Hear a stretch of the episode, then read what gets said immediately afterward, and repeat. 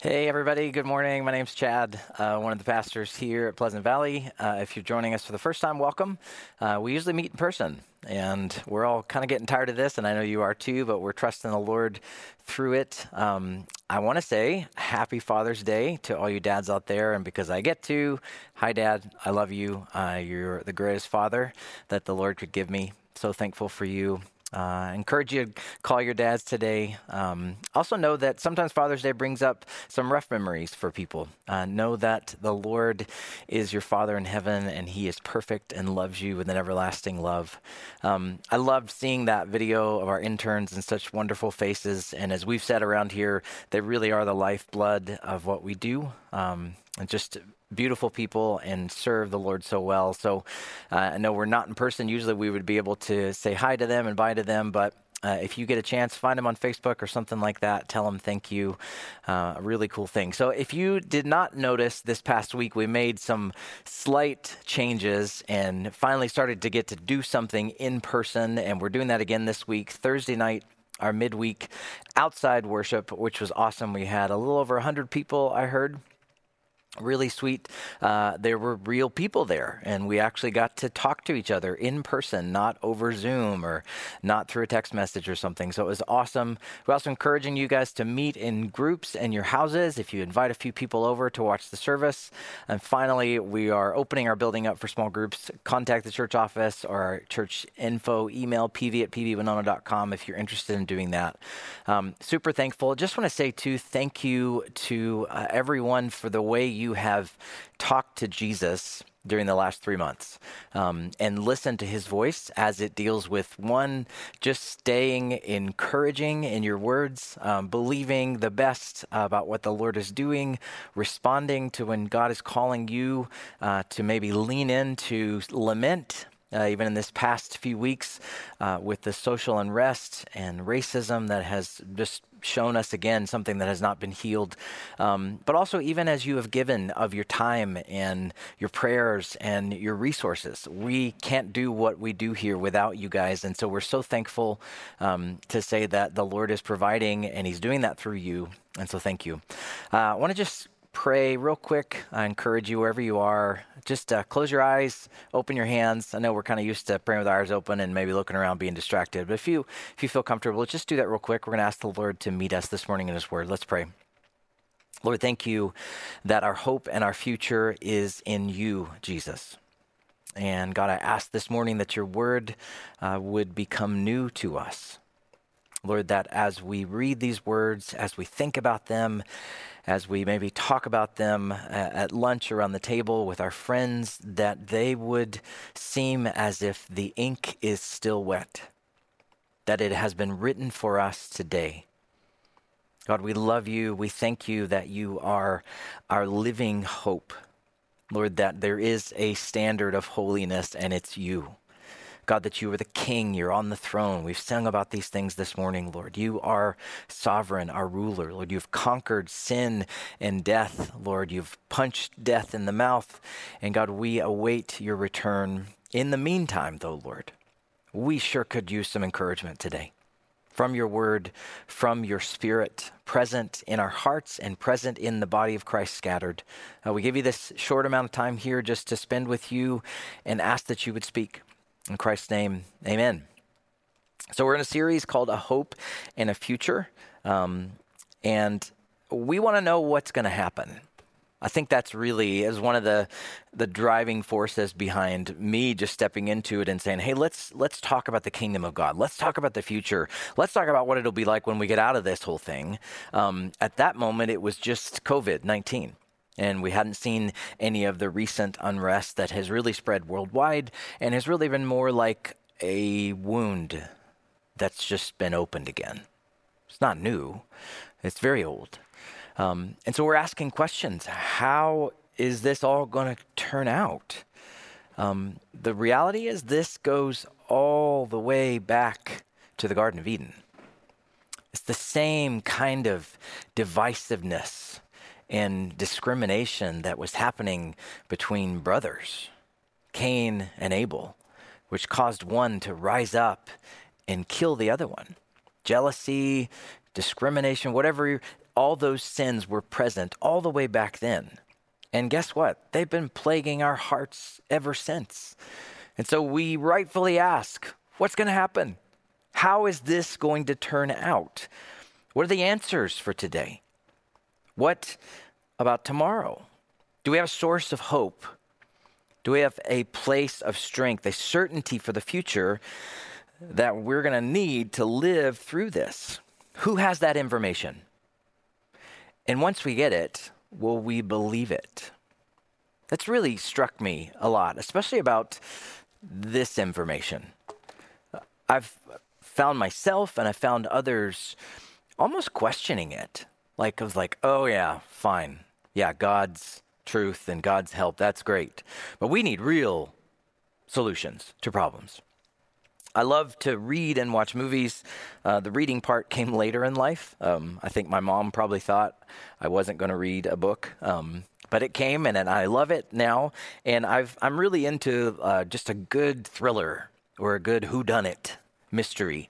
Um, there's a common theme that runs through all of these stories, and it keeps us turning the pages. And it's this there's always some piece of information missing. And this week I'm reading, uh, listening to an Audible, an old one, which I didn't even realize. I like Michael Crichton as an author. I know he passed some years ago, um, wrote Jurassic Park and some of those other great books. But one of his books was, I think, written in 1971. It's called The Andromeda Strain. I didn't even realize that's when it was written, and so I started listening to it. it holds up pretty well, uh, considering that things have changed a lot for fiction writers over these years. Um, but I was born in 1972, so I think it was written before I was born. But I'm listening to it this week, and sure enough, there's some guy one of our main characters, and he is trying to figure something out. And somebody gives him a top secret classified file. He opens it up, he starts reading through some things. And he gets to this page, and all that's there is the title and the rest says redacted, which is just a fancy word for saying edited or cut out. It's missing. And of course, you're thinking as a reader, what did it say? And he's thinking as one of the main characters, what did this say? Trying to figure out who did what. And it causes us to, if we're watching a movie or reading a book, to go pop some popcorn, press pause, hold on, wait till I get back because I want to see what's going to happen. We do the same thing in stories too. When we know something, that the main character doesn't know. And let's say it's somebody in the classic is going into this dark room. And what are we saying to them? Don't do it. Don't go in. He's bad. Don't you know? Oh, we get up. We're so frustrated. Those things are great for stories. They're great for fiction. They're great for movies. They make us excited to read these things. We recommend them to other people. These plot devices and narrative tools make for great stories and page turners but they're not so fun in real life, are they? When we don't have that information, when we don't have the secret file and the page that's supposed to tell us what to do about this big problem and what's going to happen with our future, we feel anxiety.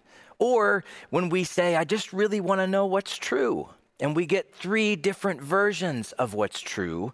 And behind those three different versions are people who are extremely motivated, and they'll tell you your life will depend on you believing this version of the truth, and you better vote in November with this in mind.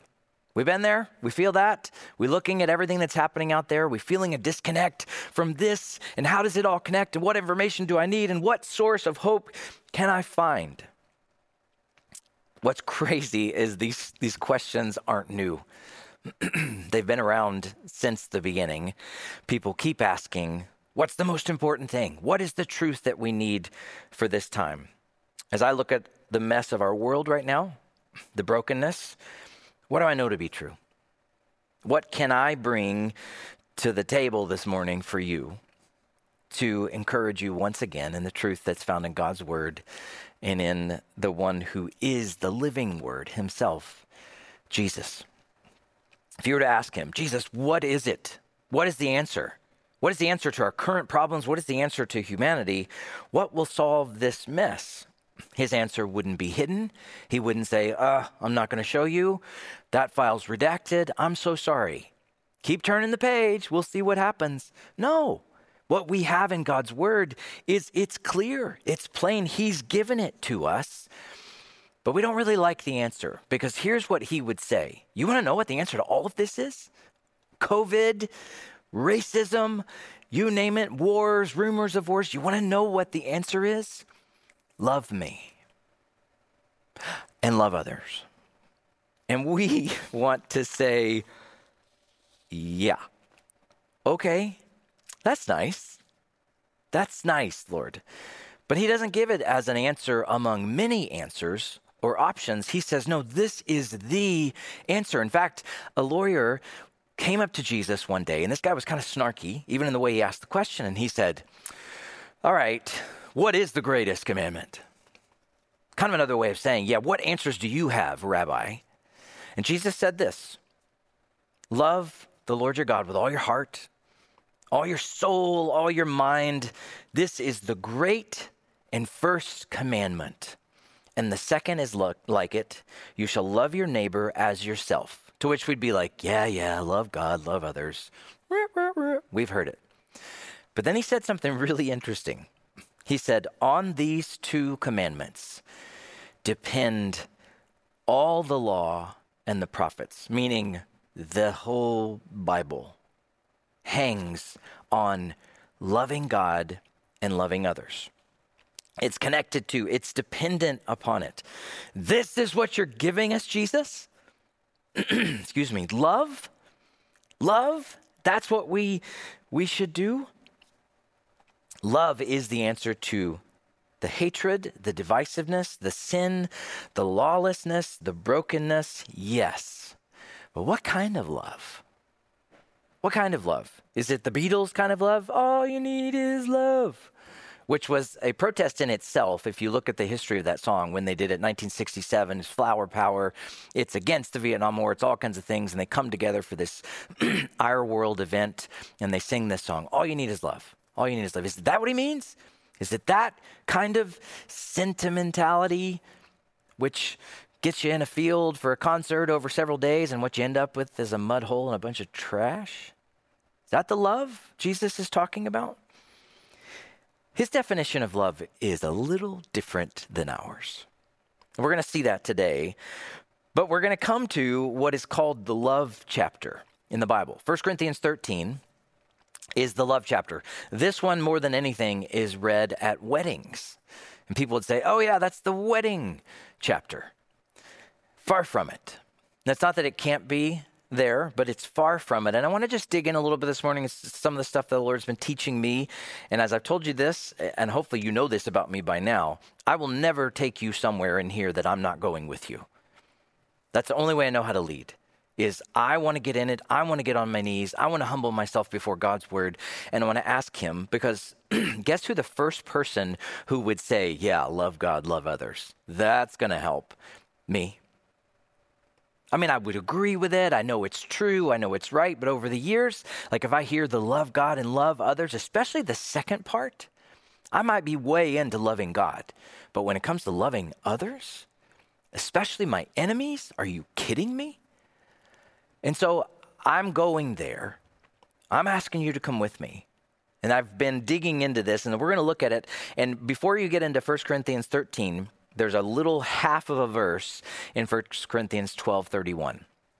Paul's been talking about all this other crazy stuff, amazing things happening in the church, gifts, healing, tongues, prophecy, all this amazing stuff. And then he says this, but I will show you a still more excellent way the way of love. So let's read the first three verses. They'll be on the screen.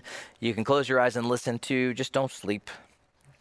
1 Corinthians 13, here we go. If I speak in the tongues of men and of angels, but have not love, I'm a noisy gong or a clanging cymbal. Those are great visuals, aren't they? Noisy gong, clanging cymbal. If I have prophetic powers and I understand all mysteries and all knowledge, if I have all faith so as to remove mountains, but have not love, I'm nothing. I give away all I have, all my money, all my stuff, I even deliver up my body to be burned, but have not love, I gain nothing. There's a lot to be anxious about right now, isn't there? Yeah. There's a lot of stuff out there. I know and believe that the bad news is not the only thing going on. But sometimes the stories that have the microphone or the news, uh, the hashtags, are the ones that play the loudest in our heads and our hearts. There are many, many voices out there. Just think about the last three months. That's all it took three months to turn the world upside down. And there are thousands of voices saying a thousand different things, some of them good and necessary, some of them bad and hurtful, some of them just downright crazy. Some of the things that are being said. Lots of finger pointing, lots of solutions.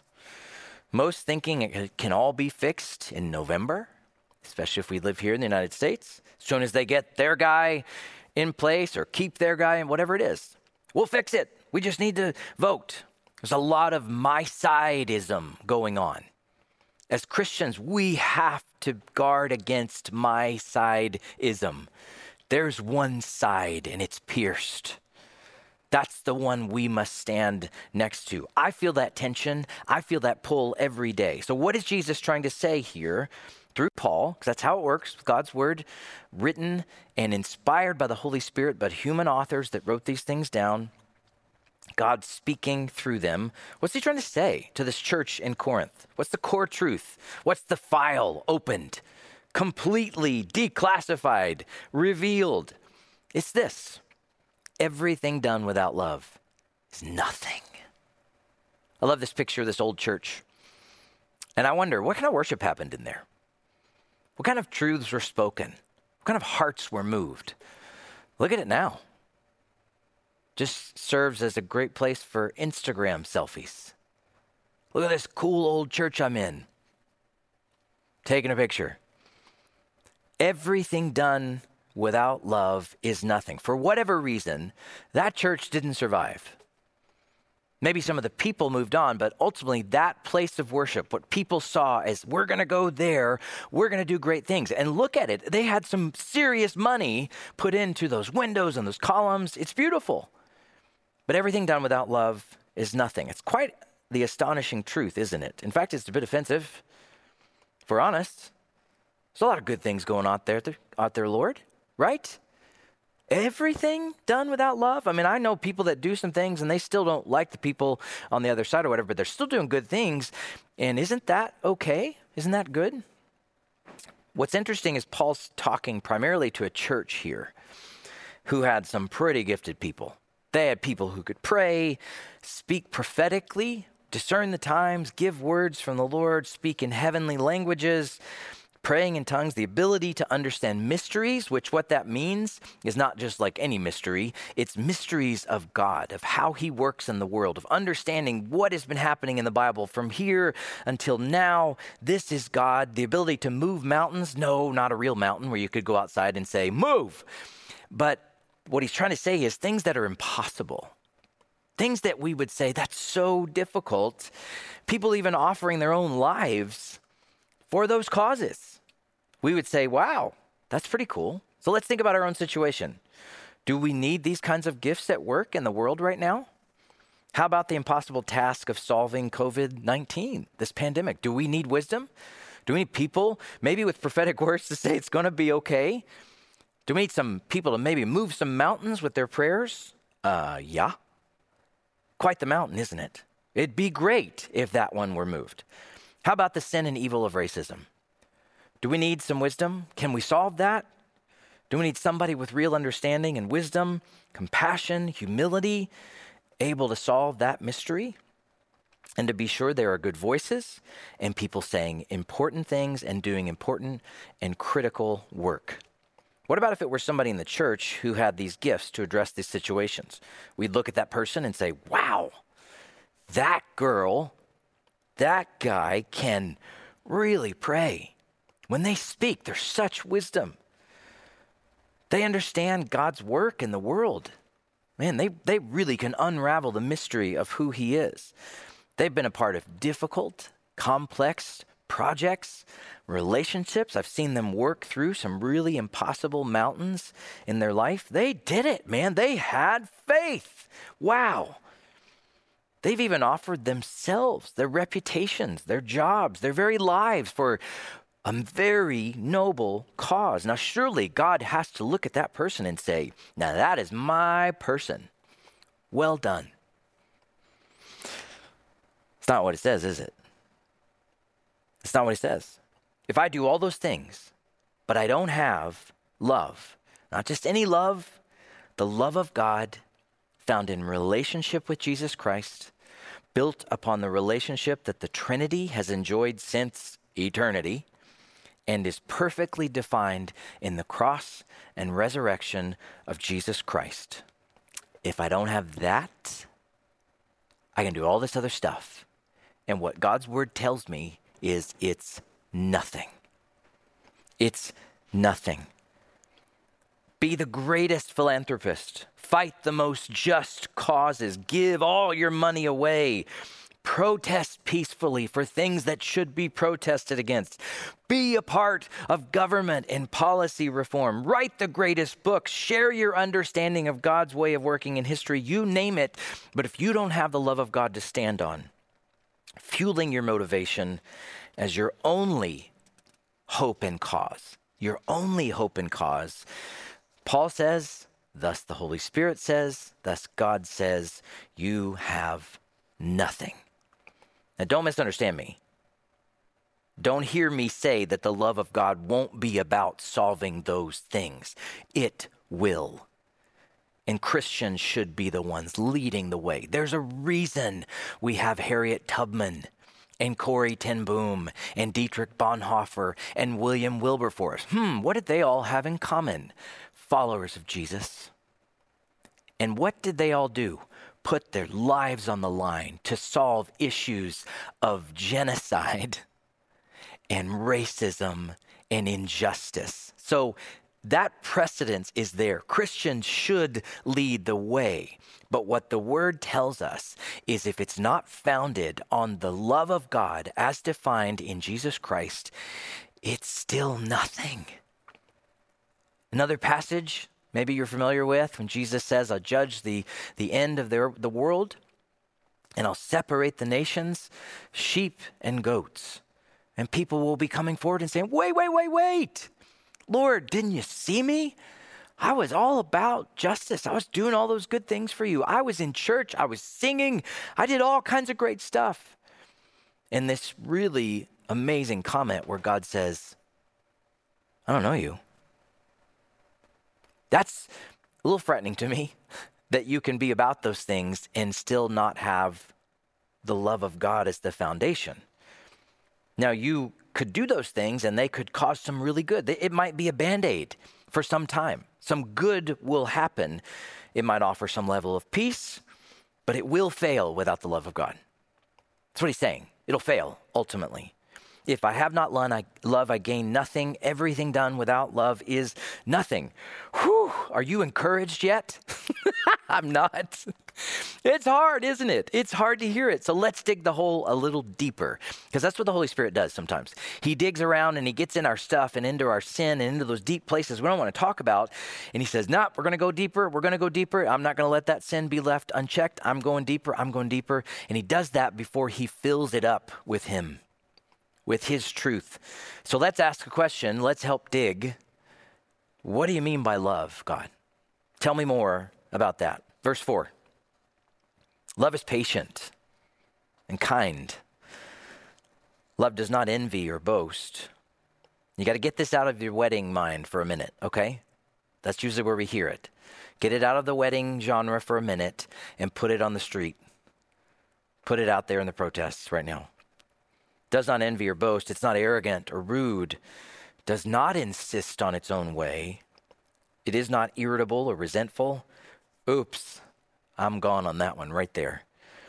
It does not rejoice at wrongdoing, but rejoices with the truth.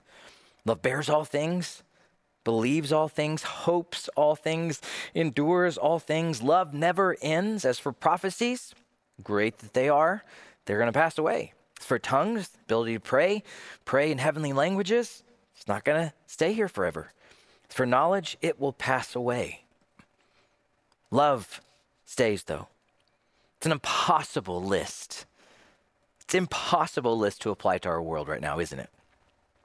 Show me one news story, one tweet, one Instagram post or Facebook post, one TikTok video that has these ingredients and characteristics, and I mean all of them. Perfectly motivated, no ulterior motive, pure intent. I've never posted one. It's impossible to lay that on our world. Let's go further, though. Our very society, the laws that we have written are there to remind us of the fact that we don't do this. They're written down and enforced because we don't live this way. Ravi Zacharias, who recently graduated to heaven, said this The reason we have 17,000 pages in our law books, uh, 17,000 pages, is because we cannot follow 10 lines on a tablet of stone. 10 commandments. The reason we have 17,000 pages is because we can't follow 10. It's impossible. Are those 17,000 pages of laws and the interpretations of those laws and the enforcement of those laws working? Sometimes. But perfectly? No. Our best scholarly works, our most creative films and works of art, our most profound stories and works of higher education, can any of them truly stand up to verses 4 through 8 in 1 Corinthians 13? No. and yet, we are called, even commanded, to pursue this kind of love. God says it's the greatest thing you can do, the greatest commandment. And it can't just stop with you and him, it has to go to your neighbor. there's another parable that Jesus, somebody said, Well, who's my neighbor? Almost like wanting them to say, Well, it's your best friend and only the person you like to be around. It's not what he said. He said, Oh, no, it's the other race down the road that you hate. Jesus was pretty blunt, wasn't he? There's a common trap out there in Christianity, I've fallen for it, that would like to take a shortcut on this. We would rather the Lord give us the ability to perform signs and wonders. That we could stand out on the street and hold up our hands and perform miracles in Jesus' name, because then people would really listen to us. Then it wouldn't be so hard. The church in Corinth had experienced some of this good. They've been using their gifts prophecy, tongues, praying, moving mountains. We know that that was healings because in chapter 12 it tells us it was. Paul's even saying, hey, this is great. Great that you're pursuing these things. But Paul doesn't put this list here to say, hey, don't forget to sprinkle in a little love. He puts it here because they're not doing it with the love of God. He writes this list because they'd forgotten something that is foundational to the Bible. And it's this love is more miraculous than miracles. Love is more miraculous than miracles. I stole that line from Tim Keller. You know, we might be more inclined to think if I could walk outside and call down thunder and fire from heaven, reach out my hands, see people healed in the name of Jesus, speak to an angry mob, quiet them with a prophetic word, and they all bow the knee to Jesus and all pray and all put our arms together and sing kumbaya. That would be a miracle. That's what we need. Or maybe you're a little more practical, not so churchy. And you might say, you know, you know what we need? Perfect policy in place, right reform, the right leaders, all good things. All good things to be pursued. Please don't misunderstand me or misquote me. It happens. Don't do it. I'm saying those are important things. But, and we could say that that would be miraculous. Think about it. If you actually had a policy or a leader in place that didn't have half the country hating the other half, that would be a miracle, wouldn't it? But love is more miraculous than miracles. What do I mean? Jesus says this is the more excellent way. Is there anything more miraculous than a heart that is changed? The heart that was dark, bent to sin, all of a sudden gets turned upside down and starts loving God and others. John Newton, slave captain, ran slave ships, was in a storm, prayed for mercy. God saved him, and he became an abolitionist. And he wrote Amazing Grace. How sweet the sound that saved a wretch like me. I didn't know if you knew that. When you sing that song, you're actually singing the song of a former slave trader. Should we throw out that song? No, because that's a miracle. That's the beauty of God's gospel and what happens in Jesus. He changes our hearts. Sing that song with gusto because you know that's a miracle for God to change a heart. Even if you could raise a body from the dead, it still would not be as great as God eternally raising a life to Christ. It wouldn't be as great. And don't get lost in this list to think it's just platitudes or spiritual language. We'll never get there. It's really practical, isn't it? It's really practical. Gospel changes a heart for eternity, and then miraculous things start to happen in the way we interact with people and even how we love our neighbor, dare we say, our enemies. Let's get practical. Imagine this list being used with all things COVID 19 and everything that is happening with the sin of racism, calling us to be patient, kind, not to boast about our own stuff, our own opinions. Man, that would get rid of like 95% of our posts online, wouldn't it? To do away with pride and rudeness, to not insist on our own way, that we won't get irritable. Eh, I'm out on that one that isn't resentful when someone else gets what they want, that doesn't rejoice when I see wrongdoing. If you've watched the destruction and violence, the wrongdoing, and have quietly rejoiced because you think it might make your side look good, oops. We fail there too. That one hits home. But instead, you rejoice when truth is spoken, even if it's from somebody that's not a part of your tribe and your side and you say, That is a good point. That is a good point. Bears all things, believes all things, hopes all things, endures all things, a love that never fails. So I put this list up to my life, and I imagine myself standing in front of Jesus one day. Chad Ellenberg, step forward. Let's see how you did. I'm standing before the judge himself who will judge all mankind, the King of Kings, Jesus Christ the righteous. And as he starts going down with love is patient. Stop. Stop. Uh, Lord, you don't even have to keep going because I already failed. I already failed right there. We struggle just with the idea of this list. Don't put that on me. I don't want to get my hands dirty. I know Jesus. I'm going to bide my time here in my church. Pray that I don't have to interact with difficult things. But see, love gets down in the mess with people. Love gets down in the dirt.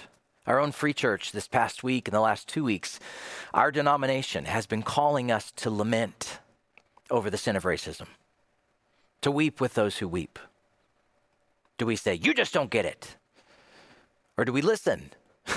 do we listen to wisdom? My wife shared with me uh, a really fascinating TED talk. This guy named Johann Hari is an author who spent a lot of time studying addiction. And he said, and he just, it's challenging to rethink how we see addiction. We all think that addiction and drug use and this kind of stuff is something that needs to be punished and enforced. And so he started to do something different. And as he studied it, he realized that the number one factor that was involved. Yes, there are chemical things going on. Yes, there are medical things going on in the body. He said, but everybody who got hip surgery would be addicted to heroin if that was the case. Because everybody that goes and gets those things gets basically the legalized form in the hospital, and we don't come out as addicts. What did he say, though? What was the number one factor contributing to people that kept giving in to addiction? Isolation loneliness. I want to not see this loneliness. And so he started taking a different approach with his friend who was addicted. And he said, instead of me judging him, instead of me just saying, oh, I got to stay away from that guy, he's dangerous, he said, I started just saying, hey, I love you. I'm here for you. And I want you to call me. I want to be there for you when you feel these things. Now, he's not naive enough to say this is the only answer, but as they've seen this done in one particular place was in Portugal, um, where they started to do these things, tremendous change. What is that? That's love.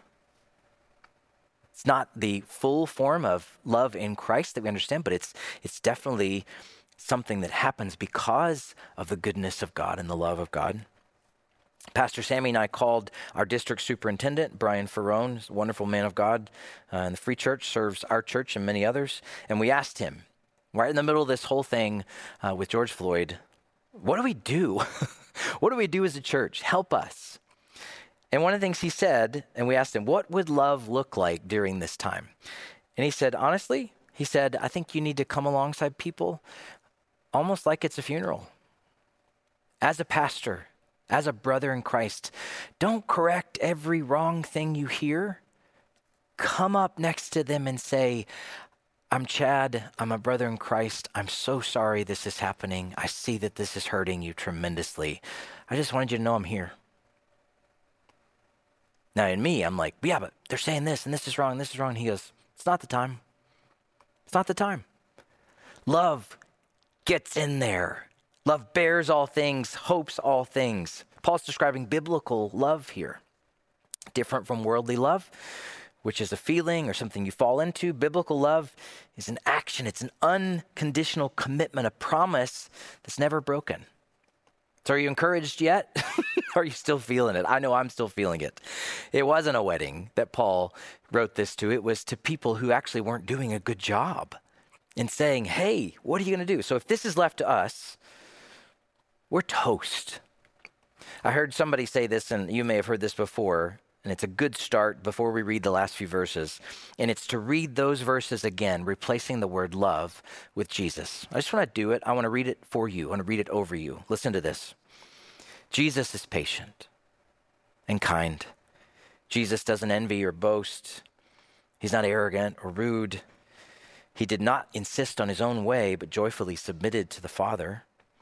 Jesus is not irritable, resentful. He does not rejoice at wrongdoing. He rejoices with the truth.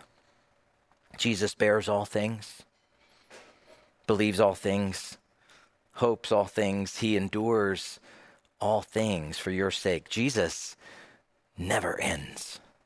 Prophecies, tongues, yeah, they'll go away, but Jesus will never fail.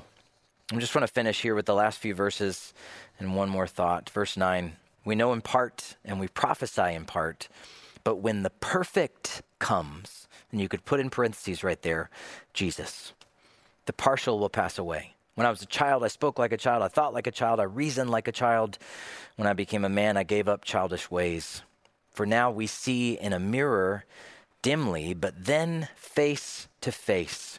Now I know in part, then I shall know fully even as I have been fully known. So now faith, hope, and love abide, these three. But the greatest, echoing Jesus' answer to that lawyer, the greatest of these is love. We see in pieces right now, partial, not quite whole. We act in pieces. Our efforts are at best pieces. How can we experience true transformation? Paul says the answer is when the perfect comes. So it's a now but not yet. Jesus came, he started the ball rolling in his kingdom. He will come back. Our only answer is found in a face to face encounter where we move from pieces to the Prince of Peace. That first coming is our key. The baby in the manger was to show us he's going to do this for us. He's going to accomplish, he's going to bring those pieces together. So I just I one example I saw this past week and just as a practical thing and I listen to the Lord this way sometimes I'm studying and I kind of get lost and I hear him speaking. There's a guy named Leonardo Torres. He's a musician in California. He is a non-believer. He says that. I do not know Jesus. I do not follow Christianity. But he was intrigued by worship music And so I got this picture of him listening to Reckless Love. And he even said this. He goes, Here is my first time to listen to the song Reckless Love. And I've never heard it before. I am not a Christian. I just want to listen for music's sake and for the content of the words. And here's what he said. And you could see him, you can just look it up on YouTube if you want to watch him. Tears starting to well up in his eyes. And some of those lyrics there's no shadow you won't light up, no mountain you won't climb to come after me. There's no wall you won't kick down, there's no lie you won't tear down coming after me. So he started speaking about that line. He said, hmm, mountains, walls, lies. He goes, it's almost like the way the drums and the music is going, it's almost like it's like a soundtrack to those things happening. In that moment of the song, Cory Asbury, the worship leader, just started speaking kind of a prophetic word over uh, the worshipers there, and it really reached, I think, Leonardo's heart. And he said this Jesus is speaking against self hatred tonight. And I watched this guy, Leonardo, just like kind of grab his eyes and wipe the tears away. And he's like, ah, I wasn't going to do this. So at the end, he said, You guys, your songs are beautiful teachings. They're beautiful, really amazing. Says, I have one question though. He talks about this reckless love of God that it can't be stopped. He comes after us. He goes, Why can't we do that? Why can't we do that? my answer to Leonardo, and I love it because there's a pastor who reached out to him and they're now talking online. You can watch that conversation. It's a pastor named Chad. So, of course, I was like, because he spoke and he goes, Yeah, I called Pastor Chad. And I was like, It's like the Lord was just speaking to my heart. You can watch that on YouTube as well. But here's my answer to Leonardo To love like this, we must have the source of love in our hearts Jesus Christ, the righteous, the one and only. And if you've listened to me for one week, one year, two years, if you're still here in 10 years, there's probably going to be a point where you're going to say, Boy, that guy is one song, one note, one tune, Jesus, Jesus, Jesus. You better believe it. That's all I got. That's all I got. Jesus Christ the righteous. Love is a person. Love is understood solely in that person. 1 John 3:16. This is how we know what love is. Jesus Christ laid down his life for us. And not to leave it there, he says, and we ought to lay down our lives for our brothers and sisters. Let's pray. Lord, uh, sorry I got a little long winded there, but you got me fired up. And I'm just so thankful for your word. I'm thankful to be challenged in my own heart. I'm thankful for how you are pushing against, you're digging deep. Lord, you're going after places in my own heart to say, let's work on that. And God uh, just was struck last night uh, reading an article. Um, we forget that this earth, um, yes, if we died today and we know Jesus, we'd go to heaven, but it's not the final destination. In the end, you bring heaven down to earth, you restore this place. And so, any efforts made now to make it your kingdom come on earth as it is in heaven, they're going to stay. Lord, we love you. We ask you to challenge us. God, would you minister to us as we uh, sing another couple of songs here? We bless you, Jesus. Thank you for this time together. Amen.